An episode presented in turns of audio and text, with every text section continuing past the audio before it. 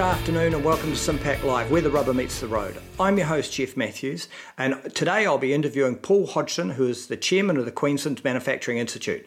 Paul, until very recently, has also been the interim CEO of the Scaling Green Hydrogen CRC. He is still on the advisory board.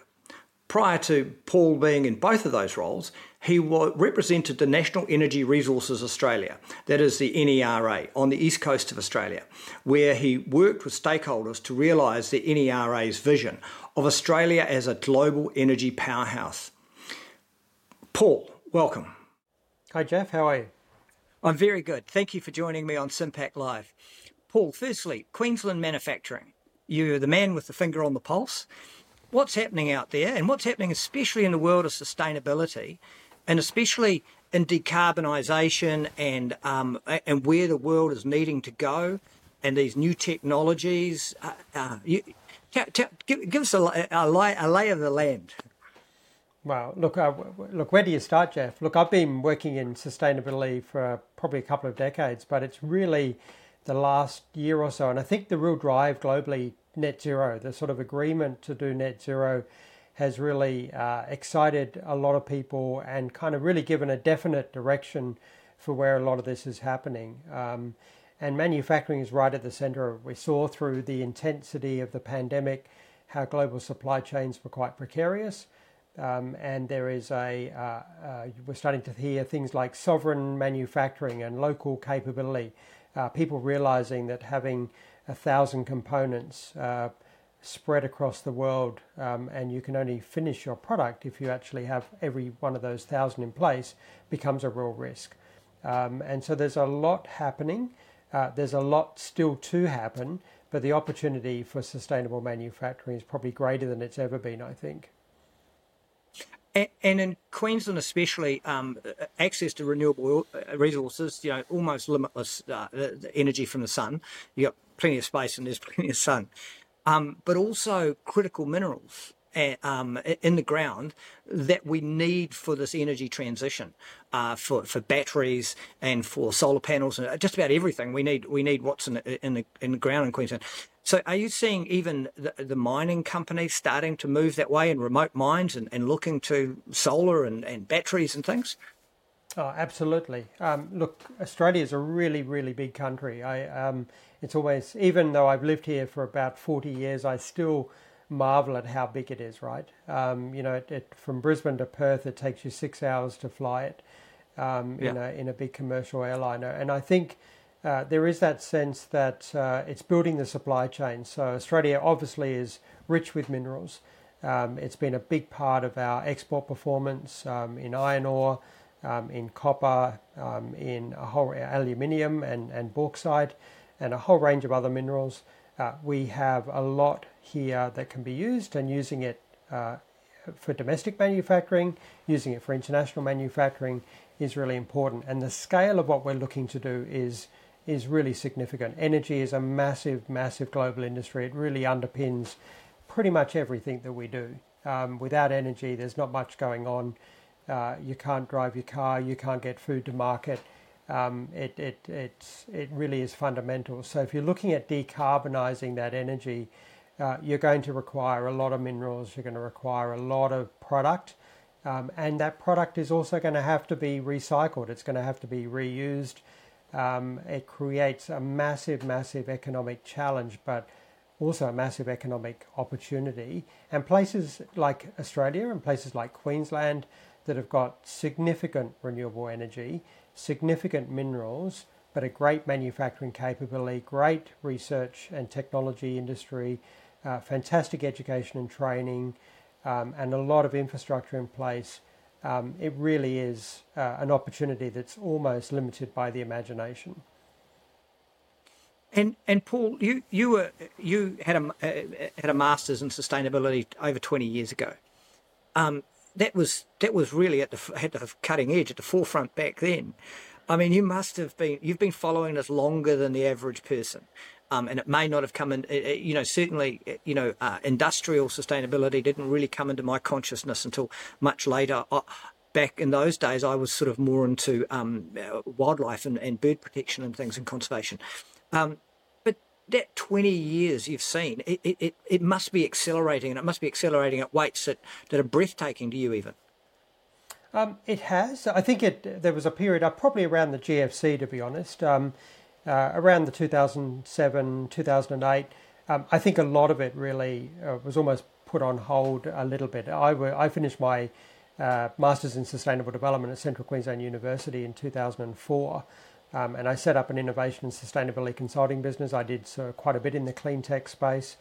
Um, and looking at those supply chains, I did a venture capital mapping project on clean technology for the Queensland government and a range of things. But it's really only now, I think, where a lot of it's coming together because the demand is starting to be there or the need is being there in terms of meeting global and national and corporate and regional uh, net zero uh, outcomes. And um, no one really knows how to get there. Um, it's kind of scary, but for people who are entrepreneurial, who are people who are willing to be courageous and to lead and to invest, um, the opportunities, you know, for your business, for your region, for your career, are, um, uh, are amazing. They really are. Um, so it has been moving along slowly at times and fast at other times. But now what it requires is is a lot of people rolling up the sleeves and doing things and doing things together to build out that supply chain to make sure there's value across that uh, that supply chain so that people uh, are incentivized to work together and to and to deliver that impact that we need. Yes, yes, um, and uh, years ago. Um, for the New Zealand Hydrogen Council, I wrote a tagline, um, uh, and, and, it was innovation through collaboration.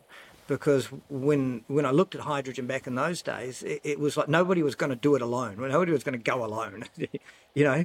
And and until uh, probably until that point, what what I've sort of discovered is there were lots of companies trying to develop things and patent them and hold them very tight, and have uh, uh you know uh, you know complete the circle themselves almost but now you're looking at these big circles, these big uh, lifetime circles of product circles, and no one's got all, no one's holding everything, no one's holding all the cards. It's impossible, and um, and so you need that co- collaboration.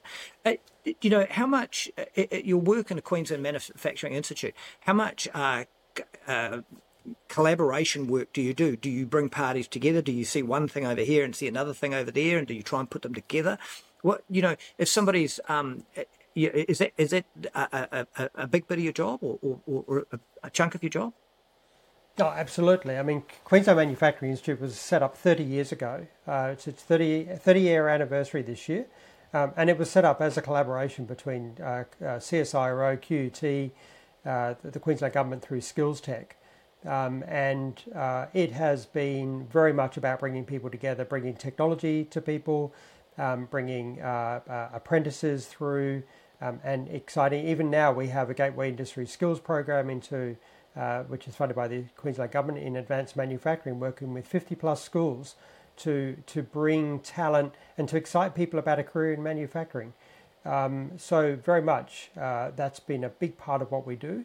Um, on major projects, uh, the Industry Capability Network, which is a national network and in fact also includes New Zealand, um, we uh, have Industry Capability Network Queensland, so we're a big part of that network, and it's about you know 80,000 suppliers across the country and how they can get involved, how they can work together, how they can build their capability, how they can be ready uh, for uh, those requests for tenders that come through uh, the system um, as well. So what we want to do is we want to maximise local manufacturing, but we also see that a lot of manufacturing components is going to be required uh, to decarbonise Australia and to decarbonise uh, export markets uh, from Australia as well. Um, uh, a figure that I, I love is uh, the International Energy Agency, I think two years ago, um, uh, projected that by 2050 we would need about, the world would need something like about another 40 billion, uh, 40 trillion dollars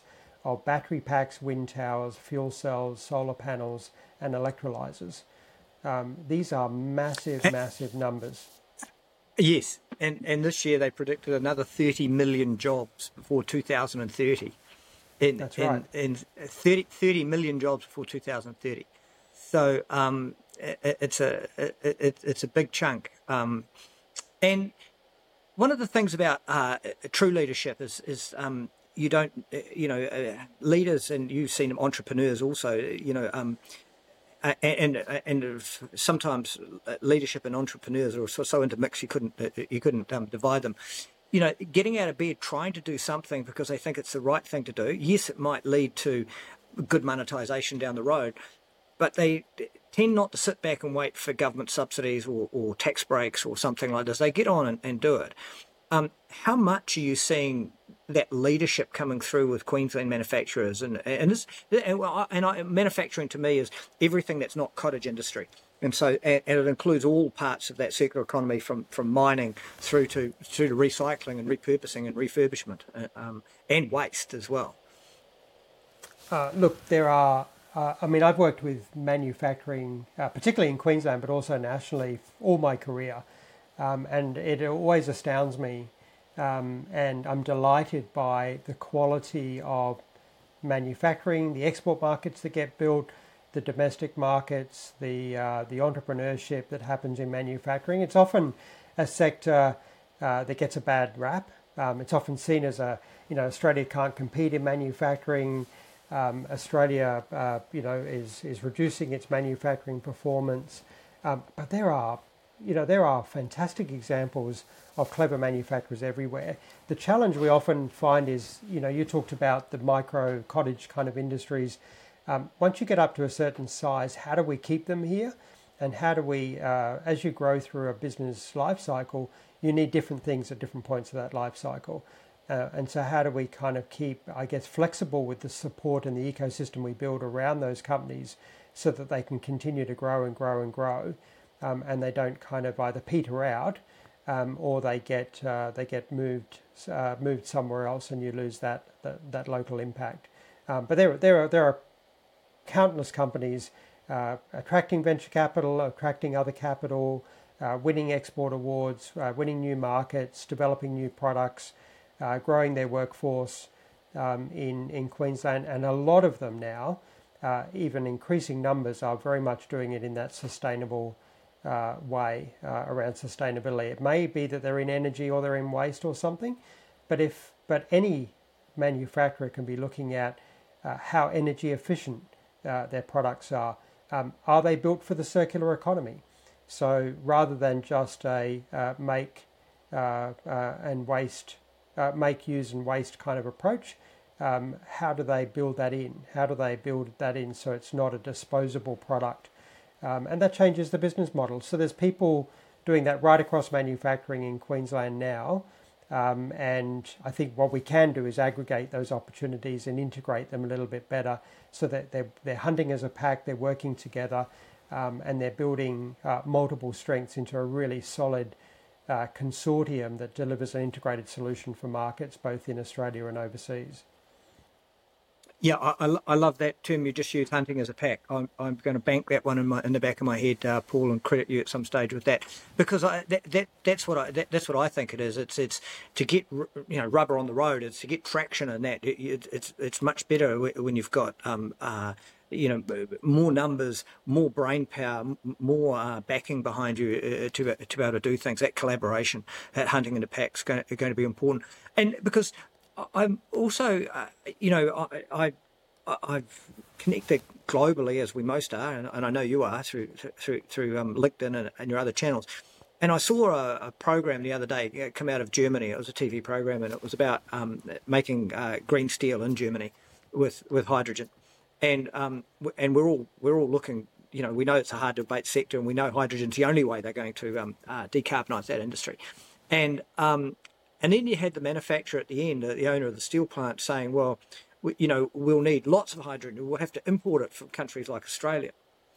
And I, I looked at it and thought, "Well, hang on, you're going to import iron ore from either Africa or Australia, but you know, um, and you want to import the energy, the hydrogen all the way it's like, well, why not make it in Australia? You know, it's just exporting both the energy and the ore all the way to Germany to put it together as, as steel doesn't doesn't make sense. And so, I, the the more I look at Australia's energy resources and its mining resources, it, it, it, it's it's it's common sense that you've got your industry starts there, your foundation, and then how much more you add to it is. Um, is uh, that's going to be um, you know jobs, export dollars, and underpinning all that, that the access to really cheap renewable energy, i.e., energy that's costing you nothing because um, it's cost you some capital.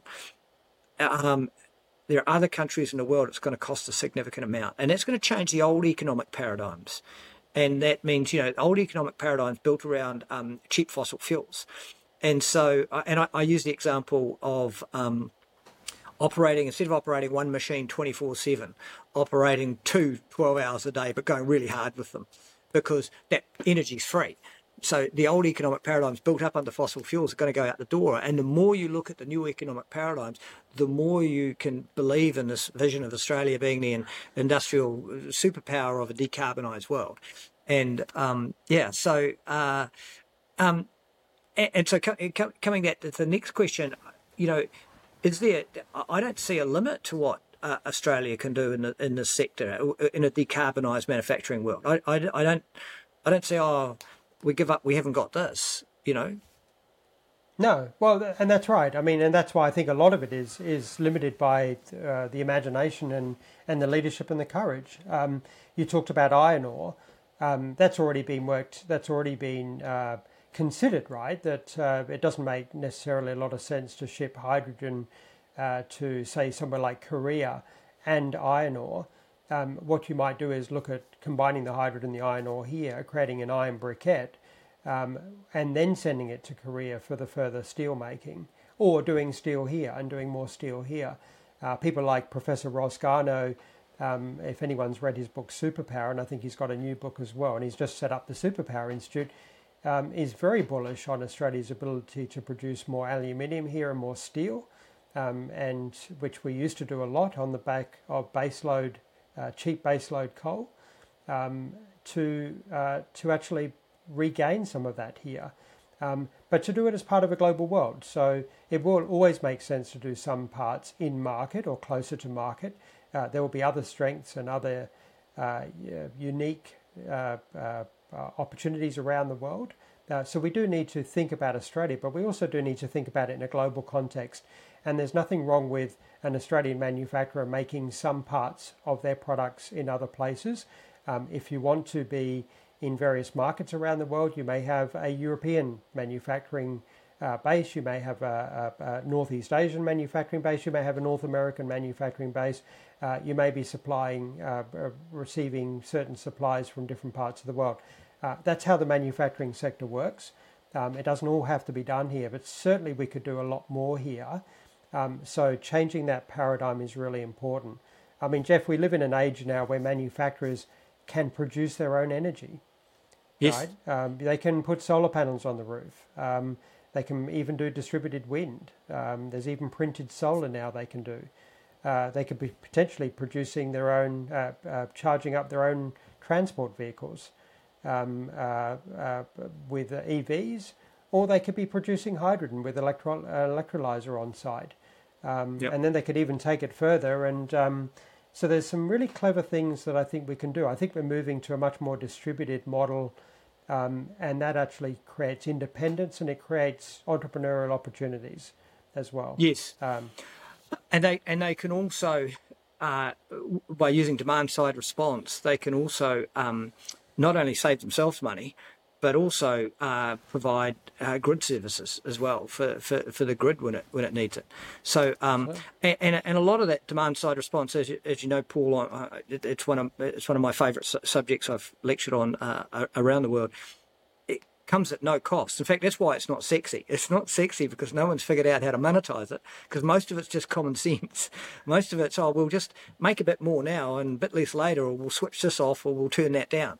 And, um, but being able to use, go up in energy when, when it's free and plentiful and you're generating your own, as you said, and to be able to that flexibility of production that's that's the change in economic paradigms that, that, that that's going to open up the possibilities of manufacturers having their own and doing certain stuff with it.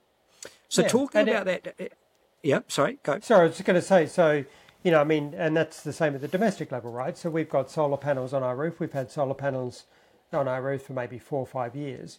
um, you know, it's changed uh, the way we operate our house, right? I'm yes. uh, uh, more likely to put the dishwasher on after breakfast than after dinner, right? Yes. You know, because you uh, you're generating uh, on a day like today in Brisbane, you're generating huge amounts of uh, solar energy.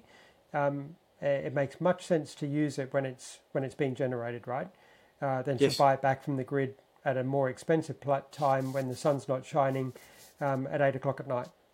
Yes, yes. Yes, no, I had a chat to uh, a friend that lives on the Gold Coast, and uh, he went. He's generating a lot off his roof, and uh, he went and changed uh, the timers on his swimming pool pumps and, uh, and the compressors on his on his fridge and stuff, just because it makes common sense. Use it. Don't put it back into the grid when when everyone's trying to and the prices are negative. Use it yourself. Um, yep. So, now, and talking about uh, energy flexibility and energy security, tell me about your role with um, scaling green hydrogen CRC. And, and I'm particularly interested in how you got uh, and, and for those listening uh, you've raised uh, you got committed 160 million from 93 stakeholders and you're now awaiting uh, I think it's government approval or government uh, to come up with their bid or, or their, uh, something like that. But also how you went about it how you got the rubber on the road. How, you know I, I look at people like you and I think God you must be clever. How did you go about it? Was it shoe leather or talking to people on the phone just take us through that. Um, it's probably look. I mean, really clever team um, and working uh, collaboratively. But what we, I, I, took on the role as interim CEO. I was invited to late in 2021, um, and around about this time, I'd been working in hydrogen for a few years uh, at NERA. Uh, we developed up a hydrogen cluster network. Um, but what was changing in the hydrogen space was less of an emphasis on gas uh, which is actually how we produce hydrogen and use hydrogen now predominantly, and, and into what was called green hydrogen. And green hydrogen um, is not a not a new process. Electrolysis, as uh, uh, as a, a RAI engineer once told me, was two two wires in some water. Um, but to do it at scale, it's a little bit more complex than that, right? Um, and so we we went well. The uh, if we look across the hydrogen landscape, there was lots of little projects, and we kind of went at some point those projects are going to stall or they're going to start competing with each other for unless we build the foundations for the sector. So what we did was we backcast, um, and I think this always works well in collaboration. Is you backcast and you come up with a very large vision that people see themselves in and see how it will benefit themselves. If we went, here's our CRC, we'd like to raise a certain amount of money so that we can spend that money on research. Um, people would go, well, that doesn't sound very exciting. I don't really want to be part of it. But what we said was we envisaged by 2040 Australia would need a terawatt of electrolysis. Um, and how much would that be in renewables? How much would that be in water? How much technology would be required? Uh, what the workforce would be look like? Um, and it's really what I would call the foundations. So if I'm just doing a project and I want to build a 500 megawatt electrolyzer, um, but eventually I might like to have you know 10 gigawatts or 20 gigawatts and maybe distributed, um, I'm going to come up against uh, the supply of technology. I'm going to come up against regulatory barriers. I'm going to come up against social license. Um, who, where are the people going to be operating this or, or maintaining it for me or using it for me? What skills are they going to require? Um, where's the water going to come from? Am I going to be connected to the grid? And if I'm connected to the grid, it's not going to be green.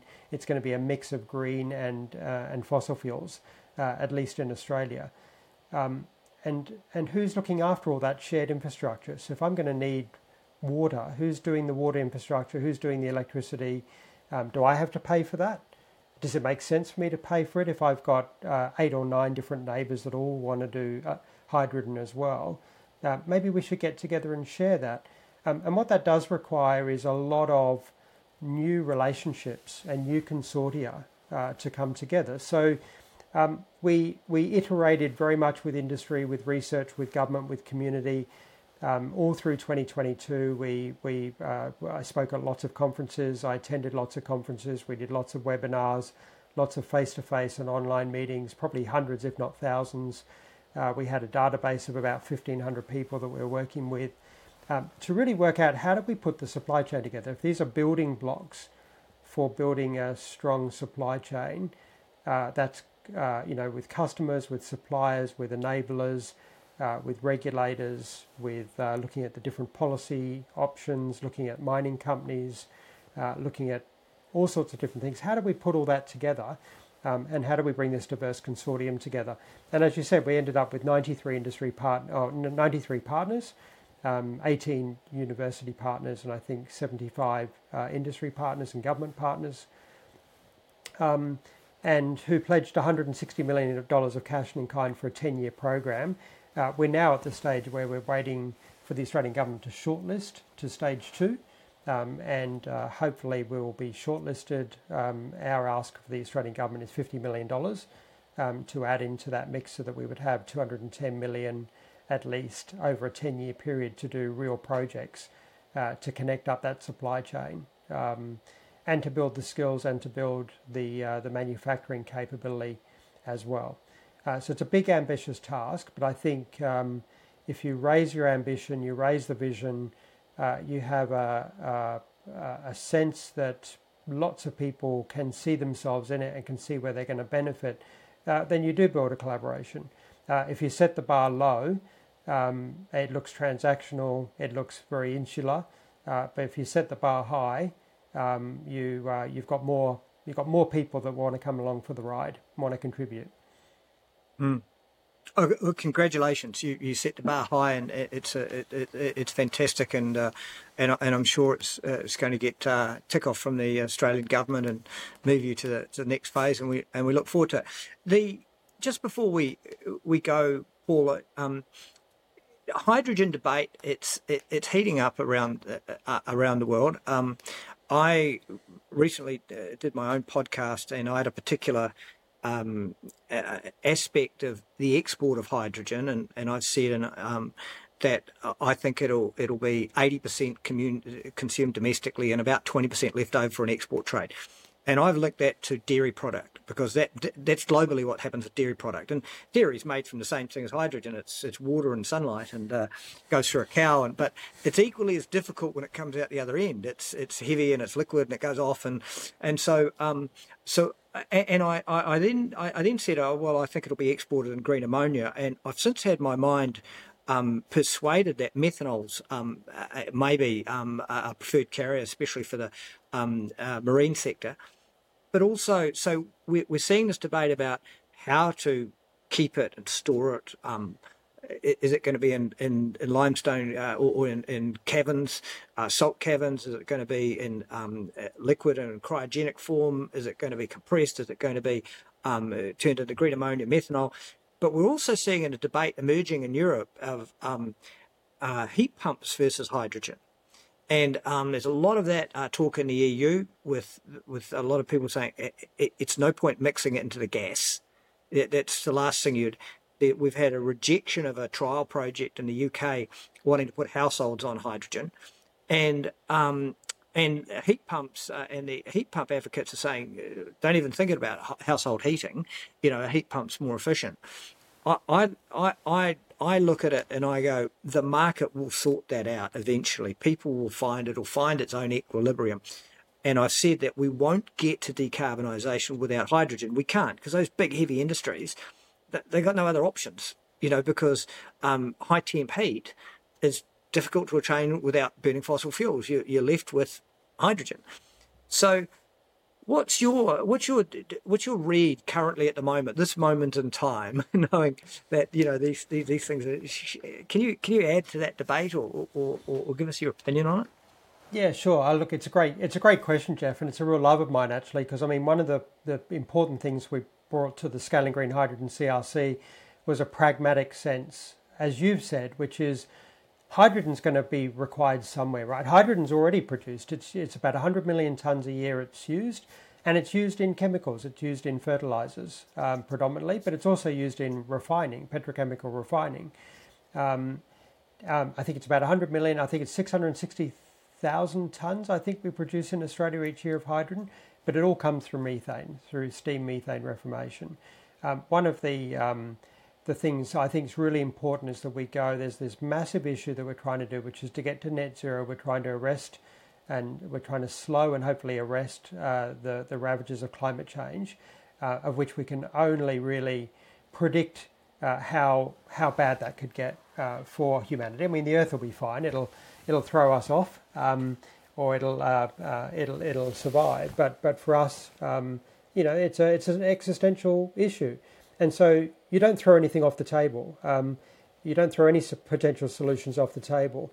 And I think you also have sympathy for some people who may, might actually want to use what they've currently got and reuse it for a new purpose. You know, there's 10 billion internal combustion engines in the world. Um, I've been to places like Motor Valley in Italy uh, last year.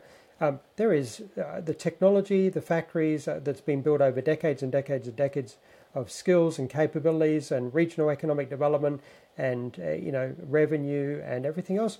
Um, uh, you know, I, am not going to wag my finger at people who are looking at uh, renewable fuels to put through an internal combustion engine.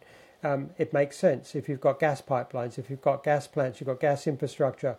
Um, sure, look at blending, um, but I think there will be a mix in the future, and I think uh, there's a natural element to this. You talked about the costs of energy. I think energy efficiency is the first one. If you can reduce your energy consumption, then you do that, right? Uh, that's that's often the cheapest perhaps the unsexiest way of doing it, um, but you know you, you lose it, or, or, or, you do your demand response, or you shift when you produce when you use your energy um, to actually make sense. Um, then, in a place like Australia, where we get 58 million petajoules of solar radiation each year, um, and I should I should reference that that we produce 20,000 petajoules of coal and gas, and we're the largest gas exporter in the world and I think the second or third largest coal exporter in the world. So 58 million, million petajoules of just of solar, forget wind and other renewable resources. Um, we're going to have an advantage in renewables. If we can scale it up, um, it, uh, CSIRO will now tell you that uh, wind and solar with batteries is the cheapest form of electricity production.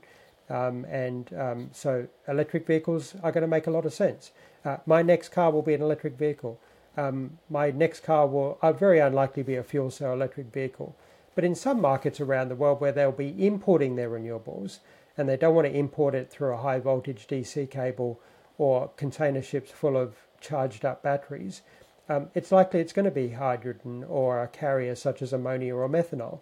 And if that's the case, uh, rather than converting it back to electricity, they may actually want to put it into a into a hydrogen network and fuel up hydrogen fuel cell uh, electric vehicles. Hmm. Um, so there'll be there'll be different um, there'll be different answers depending on the question in the region, uh, in the application, and even in the season um, as well across the world. And so the mix will be is very unpredictable at this stage, but I think it's clear to me that it's uh, it's not going to be uh, there's not going to be one winner. There's not going to be just electrification. Uh, there's not going to be just hydrogen. Uh, there's not going to be just biofuels. Um, there's not going to be just waste uh, recycling and, and use as heat or, or anything. Um, there's going to be a, a, significant mix in the future, um, mm. and uh, and so we, you know, we came from a view of we don't know what the global market for green hydrogen will look like. Uh, and we uh, we think that you should go for the most efficient, most effective, cheapest, quickest, um, most beneficial, safest uh, model. But where that doesn't work for something else, and green hydrogen's the answer, we need to scale green hydrogen. We need to do it efficiently, effectively, and for the benefit of uh, of the supply chain. Um, and so, you know, it's a pragmatic view. I think that we have to, um, and we have to work together, and we can't throw solutions off the table um, on an on a basis that we, you know, we, we, we like a particular tool. Yeah, we've got to keep very yeah, much no, focused on the outcome. And, and and one of the one of the points I sort of uh, say to the uh, the detractors of hydrogen often like to point out the inefficiency of, of of making it. You lose the energy to make it. But here's the point: is that when we when we start the learning rate of solar and wind, it means it's doubling every solar's, I, I think, 18 months. You know, wind's a couple of, a little bit behind it. And it, it means that once we get to 100% of our energy needs, we're only two years away of producing 200%. And we're only four years away of producing 400% of our energy needs. So we will undoubtedly overproduce. And so the uh, amount of energy efficiency, if you're taking it from, say, solar in, in Australia, where it's, it's sunny every day and it's and it's land not used for anything else, and it's not, it, it doesn't matter. It doesn't matter whether you give 35% or 45% or 75%. Fossil fuels are not very efficient uh, uh using it uh, in, before it gets out. So if you take those inefficiencies out, it, it comes down to use, storage, and transportation. And there will be, uh, uh, and no one solution is going to win. We need, as I say, we'll need everything. Every solution you can bring to the table to actually, because if you look at the numbers to get to where we want to go to, to, to stop uh, global warming, we need everything. And, uh, and, and on that note, um, uh, Paul, uh, thank you so much. it was a, a great chat um, the listeners, I'm, I'm sure, are going to uh, learn a lot, and um, and I have, and it's been uh, most enjoyable hosting you on the show. Thank you. Fantastic, Jeff. Really uh, enjoyed the conversation. Thank you.